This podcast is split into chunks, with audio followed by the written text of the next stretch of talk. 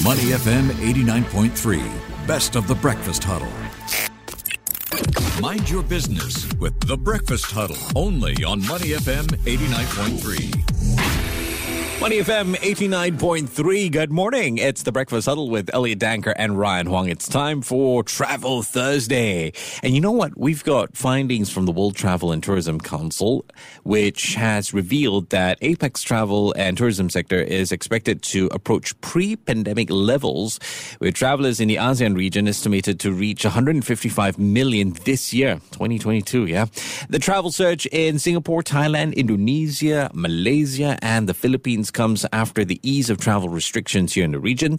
Of course, uh, countries partially or even fully opening their borders to vaccinated travelers.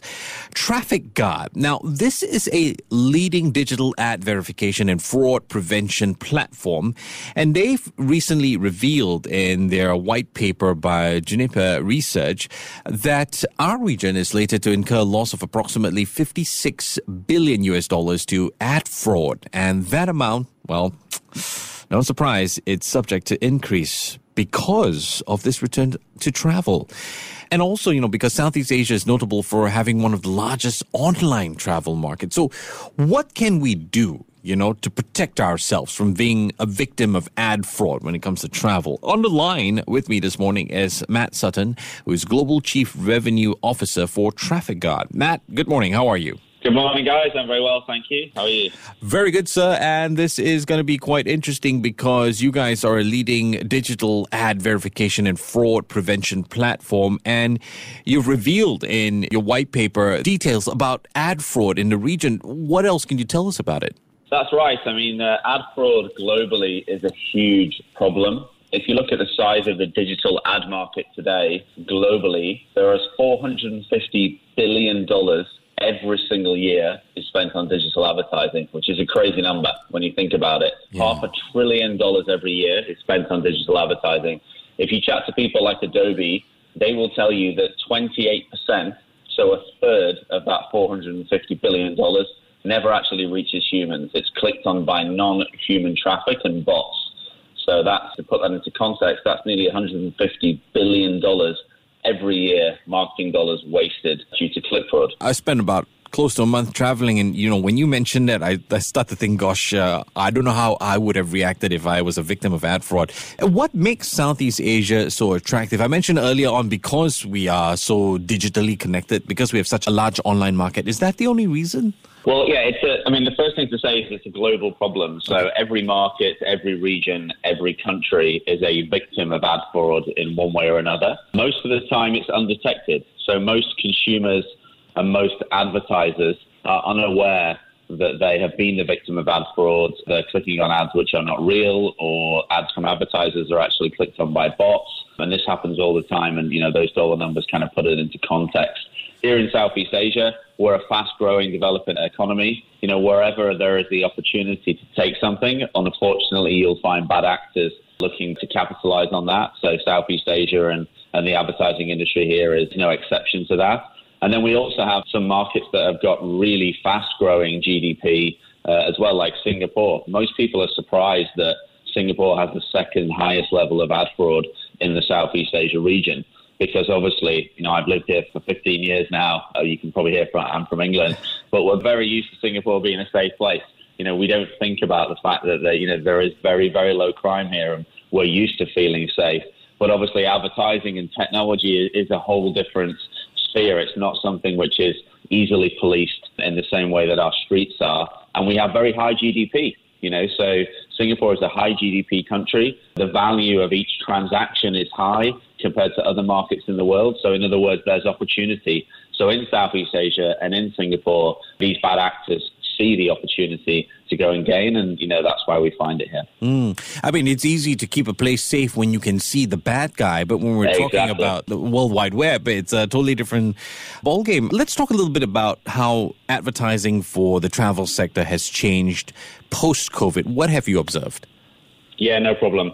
So obviously during COVID, uh, it was a very difficult time for the travel sector. Travel basically stopped. Their businesses, you know, basically were dormant.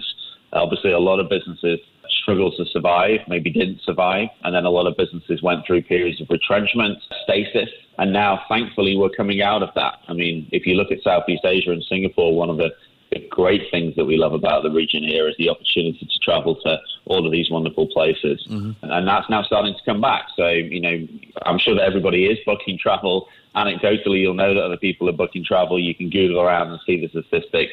It's all starting to open up again. That's amazing for the travel sector. And obviously, what it means is an increase in promotional activity. Ah. So, having, yeah, so having not really marketed very much for a couple of years, now they're over indexing, right? So now it's time to start marketing again and a lot of promotional activity. So what you'll see in advertising in the travel sector is a lot of promotions, price incentives to try to get people back and to sort of incentivize them to come back. Bots are designed to chase after bonuses and price incentives. So any kind of promotional advertising activity always attracts bots and fraud. Yeah, yeah, I like the way you build that up because I myself have seen this huge increase of travel. The bad guys are going to go, oh, this is an opportunity. But if I'm an advertiser, damn if I do, damn if I don't. What do I do? How do I stand out for the crowd and protect my ads? Exactly, you're exactly right. And so there's two things that when we, you know, start talking to advertisers about how they can protect themselves from the impacts of fraud and make sure that they don't lose marketing dollars and make sure that they still drive ROI. There's a two step process that we kind of chat them through. The first one is culture. So you need to decide as a company that we want to start understanding where and how uh, we're being affected by this. So in what channels? How is it affecting our marketing metrics? Does it look like we're selling more than we are, but some of it's not even real? You know, so is that even baked into our business results? You need to you need to have that kind of agreement at you know C-suites and right across the business that this is a problem that we want to understand and we want to start digging in. And so that's really a a culture and a people and an organizational decision making process that you need to go through. So the first step I would say is culture. And then the second step is much easier and much simpler technology. Uh-huh. So once you have decided, you know, I want to understand this, I want to see how it's affecting us, what do our real ROI metrics look like? And then the next step is to go, well, what technology can I then go and put in place? And how is that technology going to work? How do I integrate it specifically into the paid marketing channels and, and my own consumer journey and conversion route that I have in place? So, a two step process. First, culture. Second, technology. It's quite funny, right? Because you need the technology to really stand out, which will expose you, but you also need the technology to protect you. Curious question, Matt, as we've been talking about, you know, the potential for ad fraud, is there an indication of on which segments in the industry perhaps are more susceptible to it? Yeah, it's a great question. Um, and a follow on from, you know, what I was just talking about there about promotional activity okay. and anything related to incentives and promotions online. So that's one big area. So rather than one sector, it's more the sectors that have that kind of advertising activity. And so typically we'll see that in finance, fintech, insurance, travel, which obviously we're talking about today, telcos, sports betting, any sector where you're running a lot of price promotional activity, B2C price promotional activity. So that's, you know, that kind of activity across those sectors. And then another big area is, and obviously, again, it, it's more of a catch all, but any kind of business that is doing activity related to user acquisition. So, mobile apps that are doing a lot of user acquisition campaigns, any business that has an affiliate program where they're driving to a conversion, right? So, like partners are getting paid on sign-ups for new customers. So, they might be paying on a CPA, a cost per acquisition. So any kind of affiliate, customer drive, loyalty programs, uh, and any kind of user acquisition activity, which then brings in mobile apps in particular that are very susceptible to this. So kind of cross sector with those kind of activities. Okay. I know we have sort of covered this in terms of being critically hit by ad fraud, but I'm curious, and just in line with the, the, segments that you brought up, when we talk about loss, right, in this sphere, is it fair to say loss equals to how big your market size is? Yeah, that's a really good question because the first thing is most advertisers are unaware before they go on this journey okay. how and where fraud is affecting them. because it's kind of baked into all of their business results Mm. already. It's kind of a hidden cost. It's kind of a hidden cost of sale, right? Yeah, yeah. So, so it's baked in. So before they start, they're not really aware of how it's affecting them. And then the bad actor activity is at two stages of the advertising activity. The first one is the media buy. So if they're paying for an impression or if they're paying for a click, then these bad actors will be looking to get wrongly paid for an engagement, a click uh, with a user that's not actually real. So it's at the media buy. And then also at the, what we would say is the conversion. So at the sign up, the registration, the sale, where they're looking to get wrongly attributed for it. And so that's where it happens. And then the impact on the business from there is multifold. So the first one is pretty obvious wasted marketing dollars. You know, mm. you paid for something which isn't real and you paid for a conversion that you needn't of. And so that's lost marketing dollars. But kind of related to that, which is more of a longer discovery journey, is distorted marketing metrics mm, mm. because all of that performance is then baked into the results that you're kind of publishing internally within the business or to the market on how well our marketing is working. A lot of that performance then is being stolen from organic or is being stolen from branding, like it's customers that you had anyway, that marketing is now kind of optimizing fraud towards that you would have generated anyway. You didn't need to have that kind of additional cost on your business. So that's a more complicated discovery journey, Sure. uh, but it's distorted marketing metrics. And obviously, the bigger kind of conversation and issue in what is it costing us is, and you touched on it just before, is growth. Like if all your marketing is doing is wrongly paying for customers that you should have anyway, then you have a huge amount of lost growth that you could have had if you hadn't have wasted that marketing on fraud, but you had have actually targeted real users. You would have grown a lot faster than you actually did because your marketing would actually have been working, which then kind of brings us on to customer value. Mm. There's a heap of revenue mm. that you have not actualized because you're wasting your marketing dollars on fraud.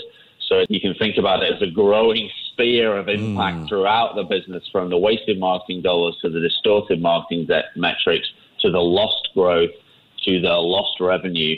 And it's a journey as you start to put this technology in place to unlock all of that growth. It's a massive opportunity here. But as I mentioned before, you need to have the right approach to it. And then you need to have the right technology to start taking that growth back. Yeah, real reality check there because then if you're going to talk about uh, travel recovery, it's not a really accurate picture because you could have had so much more. Correct. Uh, Matt, uh, how can we bring ad fraud to the forefront of the customer acquisition conversation? Yeah, I mean, again, it's another great question. So I kind of liken ad fraud as a topic and ad fraud technology as a solution to what I saw in the growth of programmatic advertising technology, let's say eight to 10 years ago.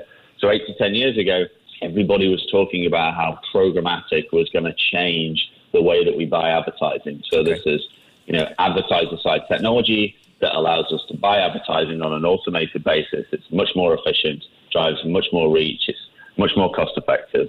Um, you know, like all supply chains in any industry, technology here is creating a, a massive amount of efficiency. So eight to ten years ago, everybody was talking about programmatic, but hadn't quite got round, and the technology hadn't quite been adopted yet. And it was a journey to start to get it adopted. And you know, I see ad fraud technology being very, very similar to that. Everybody is aware of these numbers.